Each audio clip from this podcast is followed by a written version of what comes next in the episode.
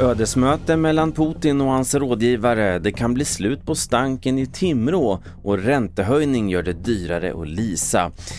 Jag först i TV4-nyheterna om att Rysslands president Vladimir Putin nu under eftermiddagen har suttit i ett tv-sänt möte med det ryska säkerhetsrådet.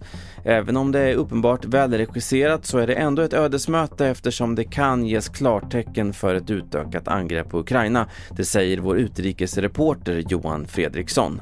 Man vill ha en, en, ett skäl till att man ska säga men oj, är det så här illa? Är det så att Ukraina går in och dödar civila, då måste vi ju rädda befolkningen i de här områdena. Mm.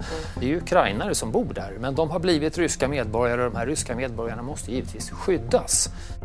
Sverige, är det mest troliga är en kraftigt minskad smittspridning under våren. Det framgick när Folkhälsomyndigheten idag presenterade sina två scenarier. Men risken för att en ny variant kan ställa till det gör att myndigheten också vill se en beredskap för en smittsam efterföljare till omikron. I trakterna runt Timrå är utsläppen från SCAs pappersmassafabrik i Östrand ökända. Lukten som sprider sig i trakten påminner om surströmming och når ibland så långt som till Härnösand, fyra mil bort. Men nu satsar skogsjätten 90 miljoner kronor för att få bort stanken. Stefan Dalin är kommunalråd i Timrå. Det, det här, vi ser gärna att lukten försvinner helt och hållet. Det, det blir en behagligare livsmiljö för alla som bor i Timrå och framförallt de som bor runt omkring eh, fabriken. Och sist om att en förväntad räntehöjning under det kommande året kan göra det dyrt för de som leasar sin bil och som har ett rörligt avtal.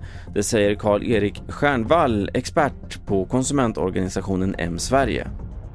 Bilföretagen har ett eh, avtal med en kreditgivare som ofta är deras egna finansbolag och, och sinsemellan har man gjort upp om olika räntor och de, det är de som kan förändras helt utan förvarning i princip. Och längre inslag både om pappersmassafabriken i Timrå och om leasingbilar ser du på tv4.se. Mitt namn är Carl-Oskar Alsen.